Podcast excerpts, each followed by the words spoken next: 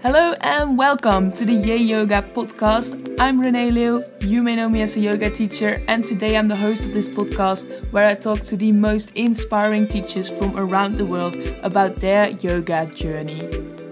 Today I'm talking to Daphne Koken. She's a prana vinyasa teacher who inspires me a lot and also showed me the beauty of this practice. I was lucky to have the opportunity to study and practice with her, and I'm so excited to share this conversation with you.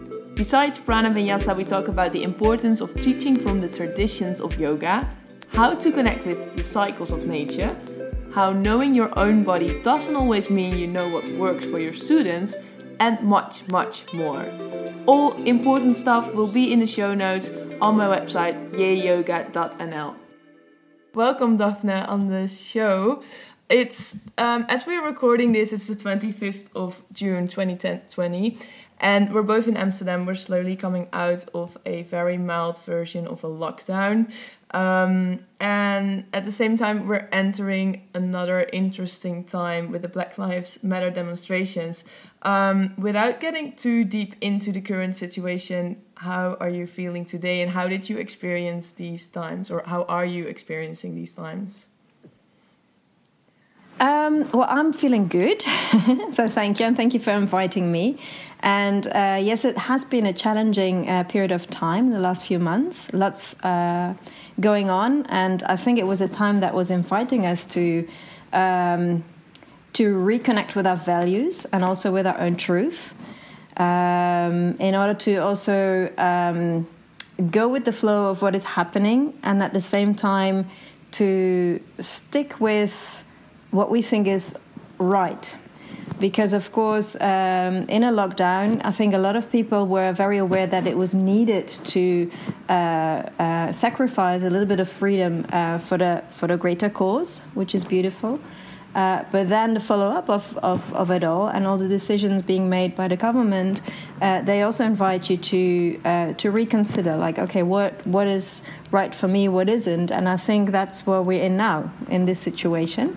So um, yeah, it's it's all about truth for me, I think, and it's about uh, reconnecting with your own truth without uh, disrespecting others. So yeah, and that's a that's a challenge, I think. Yeah, it's beautiful. It definitely is. Um, what is uh, how do you see your role as a teacher in these times? Uh, specifically in these times. Um, well, I don't think I don't know if my role has become different. Uh, maybe there's more emphasis uh, to the current situation, of course. Um, but I think I um, I stick to my own role as it was before. I think, and that is um, how I see my role as a teacher is to invite people to um, connect with their own flow, with their own energy, and um, to be curious and to stay curious in life, um, practicing that on the mat in the moment, and then also taking that off the mat into daily life. And um, I think that role of basically maybe a challenger of, of freedom and a challenger of flow.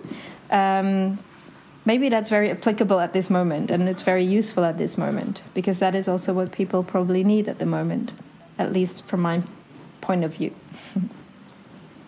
Yeah. Yeah. Beautiful. Beautiful. Um, um, let's, dive let's dive, into, into our, our conversation, conversation, a little deeper. A little deeper. Um, my, first, my question, first question, and I'm asking, and I'm asking this to all the guests on the show, on the show what is yoga to you? Yeah, that's a that's a deep question. Eh? that's a big question. Um, well, for me, yoga is really um, it's a way of life and it's also a guidance through life. Uh, it is a way to become more and more conscious of yourself, to become more and more aware of um, who you are, and also what your relationship is to others, and how um, actually to become a better person. So that is what yoga is for me. Yoga is a, is a way to become a nicer person, a better person, and um, yeah, to be a good servant of prana in the world. yeah, you're already mentioning prana. Um, we will talk about that way more later on um, in our conversation. Um, but just for people that don't know you, can you tell a bit about yourself and explain how yoga entered uh, into your life? Um, well, I'm a vinyasa teacher, and um, I'm saying that specifically because that is, um, I would say, the style of yoga, but it's more like a whole. Um, also, way of living. Vinyasa is, a, is is basically connecting with the cycles of nature, is connecting with the rhythm of life, and um, that is basically the direction within yoga I have chosen to practice because um, for me in vinyasa yoga everything is there there's the uh, the more active path and there's a more more gentler path um, so I chose to practice that um, and I also chose to teach that um, so for me, the Vinyasa Yoga system is really my way of living, of connecting with uh, with the cycles of life, with nature, and that is what I like to share. So I'm a teacher, I'm a Vinyasa teacher, and also I'm a teacher trainer. So I also guide people into becoming a Vinyasa teacher. And how did yoga um, come into your life? Um, well, it came into my life in my early 20s um, when I was a marketeer and I was actually just starting a career as a marketeer. And I did a lot of um, active things. You know, I was very uh, sporty and I had a very social life. Um, and I, at some point, I did feel um, that I needed something also to, to counterbalance that. And I started to go to yoga classes on uh, Thursday nights, uh, and this was um, in a town where I lived, Eindhoven, and it was with a with an older lady at her home um, in our living room, and it was hatha yoga, and um, somehow I, I was always rushing towards that class, and then she would start with shavasana, lying down, and I was like why are we doing this? Why are we not doing something? So there was always this resistance because I wanted to do stuff. Uh, but leaving the place, I was always feeling more at peace. So that's how I uh, rolled into yoga as a practitioner. And um, it was when I when I moved to uh, Amsterdam that I started to do the more active um, uh, styles of yoga, Ashtanga yoga. I started with when I was in Amsterdam, which at the time was really maybe more connecting with what I needed or what I thought I needed at the time. Um, and from there, I also rolled into teacher training program. Where was that? And that was that was in Amsterdam, and at that time I was um, a lot uh, spending a lot of time in uh, France in the mountains, and I really wanted to practice there as well. But it took me like forty five minutes to get to a studio there.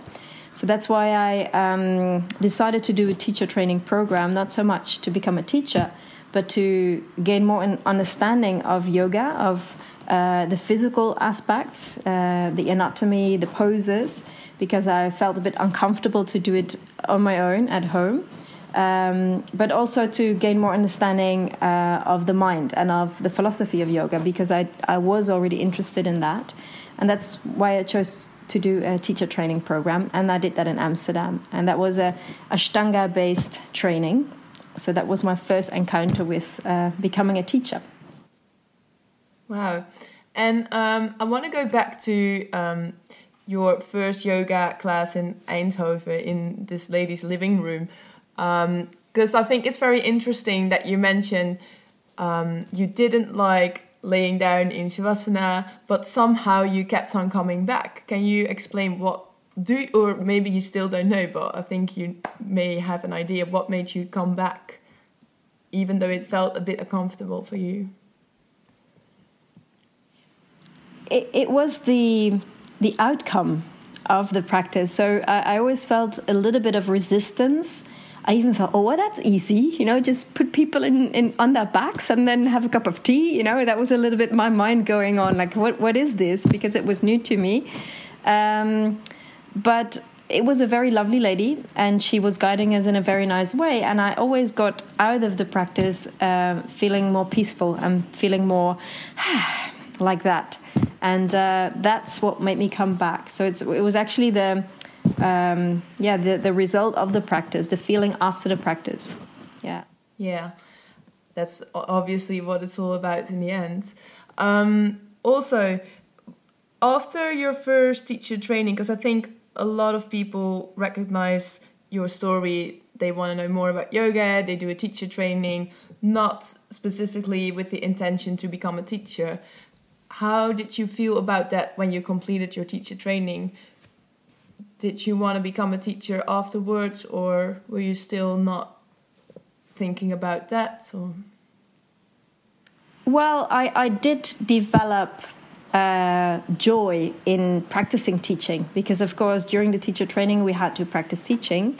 And uh, I also started like a very small group at the studio where I was doing the training. Um, so I had my first people coming to, to my classes, and I really enjoyed it. Um, so, yes, I, I, was interested in it. Um, but I think up until the end, I didn't really uh, know what I was going to do with it, except from just you know integrating it in my own daily life. Um, but then, actually, the studio where I was doing the training and I w- where I was practicing, they started to ask me to also sub for classes, and that's how I actually rolled into it. And also, the the group I uh, built up during the training, like um, the practice group, they were like, "Yeah, you're not going to stop after your exam, are you?" And I was like, "Oh, maybe not. Maybe we'll just continue." And that's how I just rolled into it, and I, yeah, I became more and more comfortable also in teaching, and um, because it was very scary when my teacher asked me to start to sub classes, of course. Uh, and I think that um, beginning teachers recognize that. Often in the beginning, you're being asked to sub for other teachers, and that's quite challenging because you know, sometimes you get there and it's last minute that you're subbing and the people are looking at you like, who are you and what are you coming to do here? and then, you know, that's a challenge, I think, of a beginning teacher. But somehow I, um, yeah, I, I felt joy in teaching and I developed and um, now I'm actually a full time teacher. So, yeah. And the thing is, I, I did know at that time that I wanted to change careers because I had been a marketeer for a long time and I was doing all sorts of trainings. I did astrology and I did shiatsu therapy, um, several things, but somehow they all led to the same, um, or actually, they were serving my, the same purpose because I wanted to add value to other people's lives uh, and also to grow as a person. Um, so I was exploring different tools, so to say, in order to get there and also to change my, my life as a marketeer. Um, and then at some point, I chose for yoga because for me, in yoga, there is so much you can use to to guide people and also to guide yourself, of course, that I chose for yoga. When did you? Because obviously, you, your first teacher training was an Ashtanga yoga um, training. When did you um, change or shift towards vinyasa? Um, quite soon after the training, actually. Uh, what I loved about Ashtanga at the time was that it uh, gave a safe structure like, okay, you know what you're doing, you know what's coming next. Um, and I felt comfortable in that. But at the same time, I also felt that uh, I wanted more freedom in how to move my body and how to um, practice. Also, because the same practice every day is maybe not what you need every day. Um, so I started to, of course, also attend different classes. Like I attended vinyasa classes and, and other styles. Um, and after my first teacher training, I was like, okay, I just was scratching the surface now. I want to go deeper. So I started to explore also different styles, also in workshops. And I did like shorter trainings, uh, also yin yoga teacher training. Um, I did a lot of Iyengar also in the beginning, um, which was, of course, very technical. Uh, Vijnana yoga also, which is uh, deriving from Iyengar yoga. Um, and then at some point, I actually met Simon Park. And he, at that time, was, of course, also a Prana Vinyasa teacher trainer. And um, somehow I read the description of his workshop and I was like, I'm not sure what is it what it is all about, but I have to go there. And then I went there and I was totally like in heaven like wow this is amazing and that's when i actually and i asked him where are you teaching more um, uh, in europe because he's of course american um, and then uh, he told me yeah i have a training in uh, the alps uh, this summer. So I went there, and then from there I actually went into the Prana Vinyasa um, yoga system, and uh, that's still basically my practice. Yeah. Can you explain to us what exactly is Prana Vinyasa and how, or yeah, is that different from normal Vinyasa? Um, well, vinyasa is vinyasa, and as I mentioned before, um, vinyasa is um, is all about connecting with nature. That's at least what vinyasa yoga is uh, about for me, and um, um, within that, um, prana has a very important role. Um, and if we look at prana vinyasa, which is also a style of yoga, you could say it's a system of yoga that was developed by my teacher Shiva Rea. So she has her um, own uh, structure in which she presents her system uh, with sequences, with namaskars, with techniques that uh, allow you to connect with the flow of prana um, in a very um, a very nice way, in a very organized way. So that is really something that is coming from her. Uh, but of course, if you look at Vinyasa and the Vinyasa system, um, yeah, that, that is also a system that connects with the flow of life, which is which is prana. Yeah, so you already mentioned that Vinyasa is a lot about connecting with nature. And from what I understand, you get a lot of inspiration from nature. I am very curious if you can explain to our listeners how you incorporate that in your classes. Like, I guess my question is how are the cycles of nature reflected in your classes and teachings?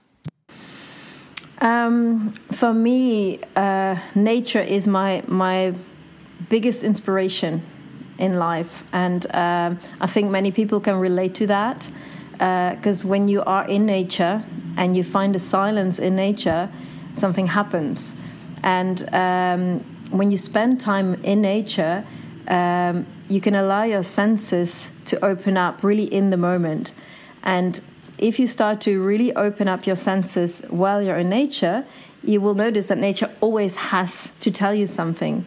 And um, somehow, also when I when I'm in my retreats, um, of course, I always sort of prepare the flow of the retreat, and nature is always with us during the retreats, and that is that is so beautiful. So we can really learn from all the metaphors, basically in nature. Um, so I do integrate that uh, into my regular classes as well because unfortunately we cannot practice yoga outside all the time. um, so we can also take those metaphors and those teachings of nature uh, onto our mats and into into the studios, and that's what I'm doing naturally because that is also how I practice myself. Yeah, and also I think the cycles of the moon are really reflected in. Um, your classes, or at least in um, the teacher trainings that I followed. Can you can you tell us a bit more about that? Yes, of course. Um, well, basically, the cycles of the moon um, are reflecting the same energies, the same phases as the cycles of, for example, um, um, the the seasons and uh, the cycles of the day. So basically, they're all vinyasas, they're all cycles that we can relate to. And um, um, if we start to connect with those cycles, we can, um, in every moment, connect with the energy of that moment in nature. And that can nourish us, that can really help us, that can support us in uh, our daily lives.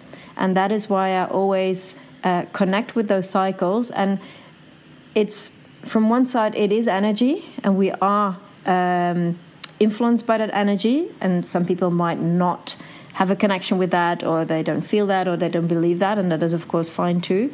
Um, but you can also use it as, again, metaphors and as archetypes, for example. And um, so it becomes um, uh, a guidance in your daily life to connect with those cycles. And for example, with the cycles of the moon. And of course, we have the cycles of the moon, the cycles of the earth around the sun. Um, and in a way, they are sim- similar energies, but basically, we have the same cycle and the same opportunities within the cycles in a month's time. not only in one year's time. So that's that's the beauty of also working with the lunar cycles. And of course, there's a slightly different energy when you look at the moon and when you look at the sun, of course. Yeah, the solar lunar energies. Yeah. Do you also plan your uh, your schedule according to the moon cycles? Like I know that some people take about three days off and they completely do nothing uh, around the new moon, and then around full moon they have days they work long days. Um, I mean that that sounds maybe a bit extreme, but is that what you're working with as well? Um, not that specifically. I wouldn't take a few days off, or you know, uh, that's not as, as specifically as I, I'm I'm planning because you have your also your rhythms of teaching, and you know, I cannot say okay, no, I'm not teaching because, but I actually try to uh, integrate it into my teachings. Uh, but I do definitely um, connect with those moments. And to be honest, for example, a new moon, the day before new moon, I'm also I'm always tired. I'm always feeling like poof, you know. Um, so it's also um, uh, the connection with the rhythm that makes you slow down on a new moon, for example, and then if you feel the energy grow again, your your your system will start to be more creative again. You know, you feel the creati- creativity rising, and you know sometimes, and that is uh, connecting. Uh, actually, basically, I'm not planning, but I'm just following the flow, and then I find myself working until three o'clock in the morning because the energy is there and there's creativity, and I don't mind because I just you know I just do that, and then I know the next day I'm going to be tired, but I just let that out. So in that respect, I do. I'm not scheduling it ahead, but I do follow the flow of the energy. Maybe I should start scheduling. Maybe it's a good idea. yeah. And um, I want to go back to um, Shiva Rea. I believe she is your uh, teacher. How did you get introduced to her? and and what kind of role does she play in your life? Um, well, I got to know her via that workshop with Simon uh, Park, which I mentioned before. And uh, so I asked him, What is your training about? And then he mentioned that um, it was a module um, uh, that was part of Shiva's training.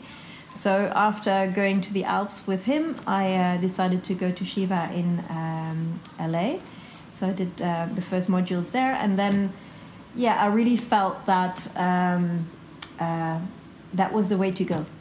And um, she's a very uh, inspiring person. Um, she's really teaching from her heart, and at the same time teaching from uh, tradition.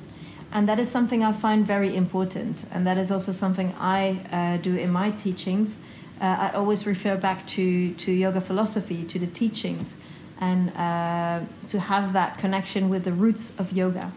And that is something I learned uh, from her, and that is something I find very important also. Um, and also, yeah, the way she's uh, approaching life, that was really, uh, um, yeah, very inspiring to me. So that's why I decided to follow her whole training, and I became her assistant also um, and also um, a teacher trainer. So, yeah. Why do you think it's important to also incorporate the traditions of yoga into teaching? Um, to keep it real and to keep it yoga. Because um, I do think that we live in a very abundant time of also creativity and um, um, also blurring worlds, uh, which is uh, a beautiful thing. Um, but I think it's also good to know what certain traditions are and to also call them by their names. And um, uh, yoga is a very, very rich and uh, I would say sacred um, tradition. And to start mingling it with other traditions or creating things that are not really uh, coming from the roots of the system, that would, for me, not be authentic. So I think uh, authenticity is very important uh, when you become a yoga teacher, and also the connection with the roots. And within the tradition of yoga, there are already so many uh, varieties. It's like a big ocean uh, with different points of views also, and within that, it's it's actually already difficult to find your way there. So if you would start to blur it with um, something you come up with yourself or something you hear from a, another teacher, and you take that into the system, then where does it go, and where do we end up? Um, so I find it very important to to keep referring to the scriptures, and if you say something um, refer to what's what the source is, and that is that is I think uh, keeping yoga real, and also because um, and that is also the way I like to teach is to never say okay this is what it is. I think curiosity and an open mind is the greatest great greatest asset of a yogi, yogini, and also of a teacher so if someone tells me this is what it is, then I am always open to know why and what is your reference? Where did you get the information? Did you experience it yourself? And how did you experience it yourself? And so I think that is very important. Yeah. Um, I want to go to your teaching style because I'm very interested to hear from you how you developed your teaching style. Obviously, first following an Ashtangi uh, teacher training, which is um, quite rigid and more um, strict than Vinyasa, and especially. Um, uh, I believe the teachings from Shiva Rea are different than Ashtanga teacher trainers trainings. Um, and then you obviously are your own person. So I'm curious to hear how you developed your teaching style, and maybe you can describe your own teaching style as well. Yes. Um, yeah, it's interesting what you're saying because that was also my um, uh, experience with Ashtanga that it can be a rigid practice. Uh, it also depends, of course, on uh, where you're coming from and who your teacher is, because there's not only rigidness in that practice, of course. Um, and I think what drew me to Ashtanga was the structure, because that was something I was used to. That's the way I, I, was raised, with a lot of structure, a lot of safety, so to say. Um, but there's also a part of me that wants to be free. So I was looking for that freedom. And within the vinyasa system, I found both aspects both the structure and the system with the what you could say the um, well the rules is maybe a big wor- word but but you know the the principles of vinyasa guiding you in a safe way but within that have the freedom to find your own way to connect with prana and life energy in your own way. So um, that combination uh, I think gave me the opportunity to also be a more whole person and a whole teacher because two two aspects are there um, and I've, if I look at my style, of course, if you look, I mean, style, what yoga style are you teaching? That's definitely prana vinyasa yoga. Um, but the way I teach it is, I think, in a way that invites people to find their own rhythm and to find their own flow. And of course, you are offering a a sequence and a class, but I'm always interested in uh, um, offering it in a way that people feel the freedom and the space to find their own practice. Because that is i think what yoga is about is to connect with yourself with your own energy. And um, i think uh, as a teacher i don't i don't have the feeling that i'm teaching but i'm actually sharing practice and I'm giving the uh, the opportunity to practice, and that's all. And we're we're just servants of of of other people, basically. And I think that is also my style. I and of course I can also be challenging, you know, because I, I, want to really sort of challenge people to to go deeper, to go deeper into their bodies, to go deeper into um, their own minds, and also mentally go deeper um, but also with a smile. Yeah. I, you know, I think uh, yoga is a serious practice, but we shouldn't take ourselves too seriously. And I think that is also important to have a little bit of fun, you know, when you're going through your sequences and when you're practicing together. So, yeah, there's the seriousness, there's the openness, and there's the fun. I think those are three aspects that I find very important in teaching. I'm very curious about your self practice. What does it look like? Uh, it looks uh, different every day. yeah. Now, um, um, well, I think that, and, and you know that because I say it always, is I think that self practice is is the, the, the foundation of uh, of being a teacher. Um, because it's all about your own experience and it's about your own embodiment of the teachings um, and of the practice. Um, so yeah, it's it's important to practice, but it's also very important to practice in a way that it benefits you in your life. And uh, this is something that has changed over the over the over time and over the years, because um, when I was practicing Ashtanga and I, when when I was in my first teacher training, um, I really felt that I needed to practice two and a half hours per day, and I needed to do a strong practice because otherwise I wouldn't be a good teacher. And um, if I look at my uh, practice now, I'm much more gentle towards myself.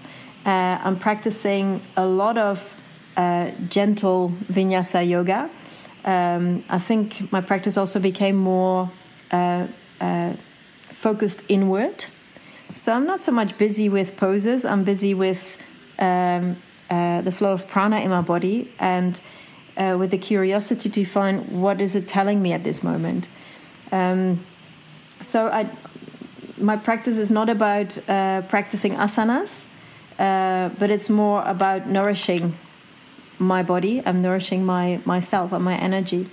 And sometimes nourishing the energy means that you need a little bit of a kick up your uh, your bottom. so sometimes the practice is stronger, and sometimes the practice is more gentle. So yeah, it varies. I do not have like a system like okay today I practice this and then I practice that.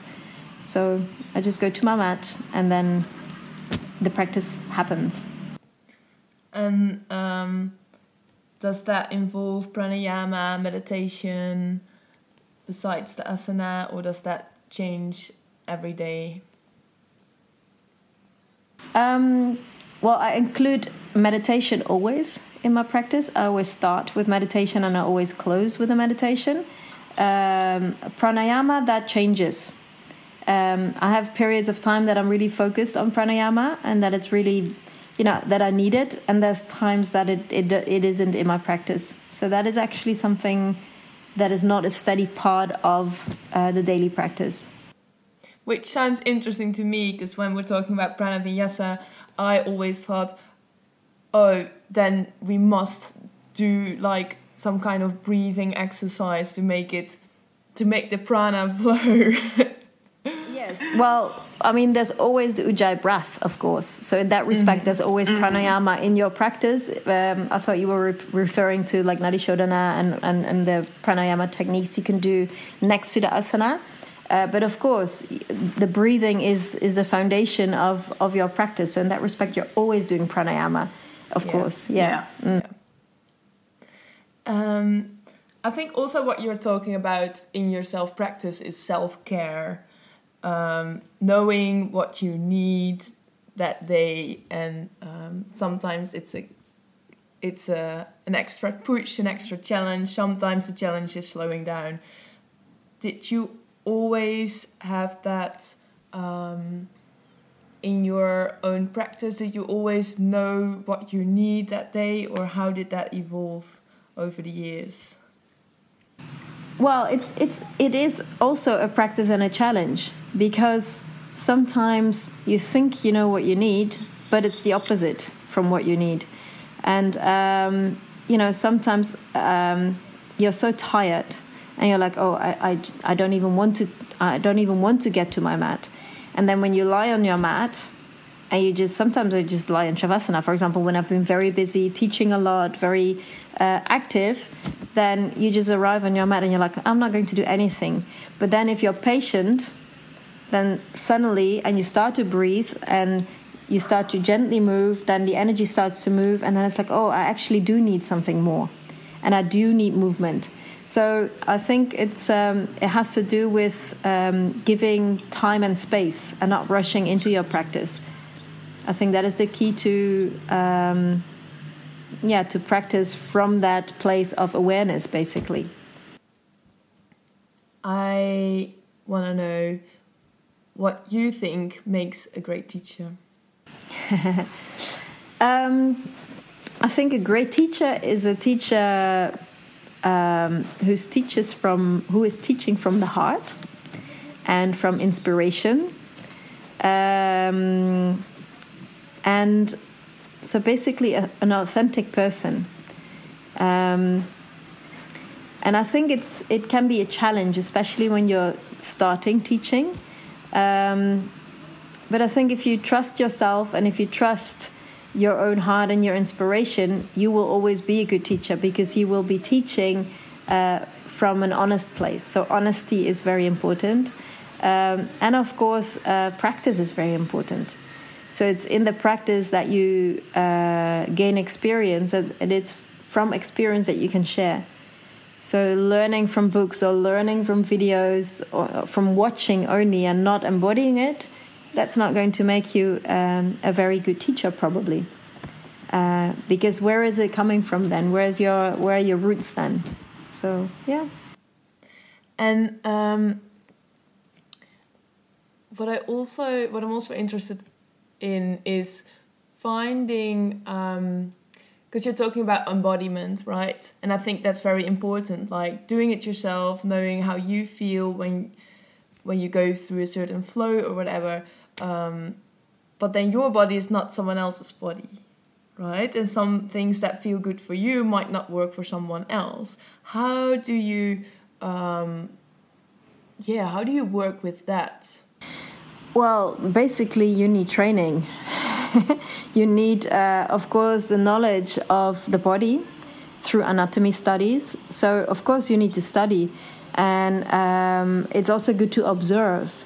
And for example, if you have an injury, injuries are your best friends because you know it's very easy if you have a supple body and no restrictions in your body um, uh, to do a practice but then to teach and to know what another, another person might experience that's something else and that indeed is also making a good teacher is a teacher who can observe and who can be again the word curious enough to figure out what is best for that person. And um, um, you don't know always. Sometimes you really have to go on a little journey with a person, like, okay, try this. How does this work for you? But the more you practice yourself, the more you will have felt in your body, like, okay, try this, because for me that worked. Or I've observed with another people that it's more comfortable like that. So I think indeed the study of anatomy, the study of asana techniques, uh, the study of prana. How does prana move in the body? Uh, of course, that's also very um, uh, important to, to have a good foundation, to be able to guide people. And it's, of course, it's actually good that you're mentioning this because it's not only your own experience, it's also uh, the observation and the study. Yeah. Which teacher inspires you the most? Um, well, of course, Shiva Rea is a very um, important teacher teacher in my life, um, and also Florence de Dam.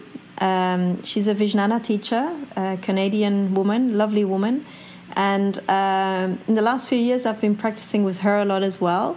And although it's a totally different style of yoga, um, I can really feel her connection also with prana and uh, it's a very internal practice and i think in the last few years she has been really giving me a lot of inspiration in going deeper and in really going into um, a more connected practice from within in a different way um, than I have received from Shiva, because she's also, of course, about going in, going inward. Uh, but yeah, different different approaches, and both very valuable. Yeah. Good. I think we're almost at the end of our conversation, and I have some rapid fire questions for you. First thing that comes into mind is probably the best answer. What is the best advice someone ever gave to you? Um, listen more and be patient. Good. What advice do you have for all starting yoga teachers that are listening to the podcast right now? Um, practice.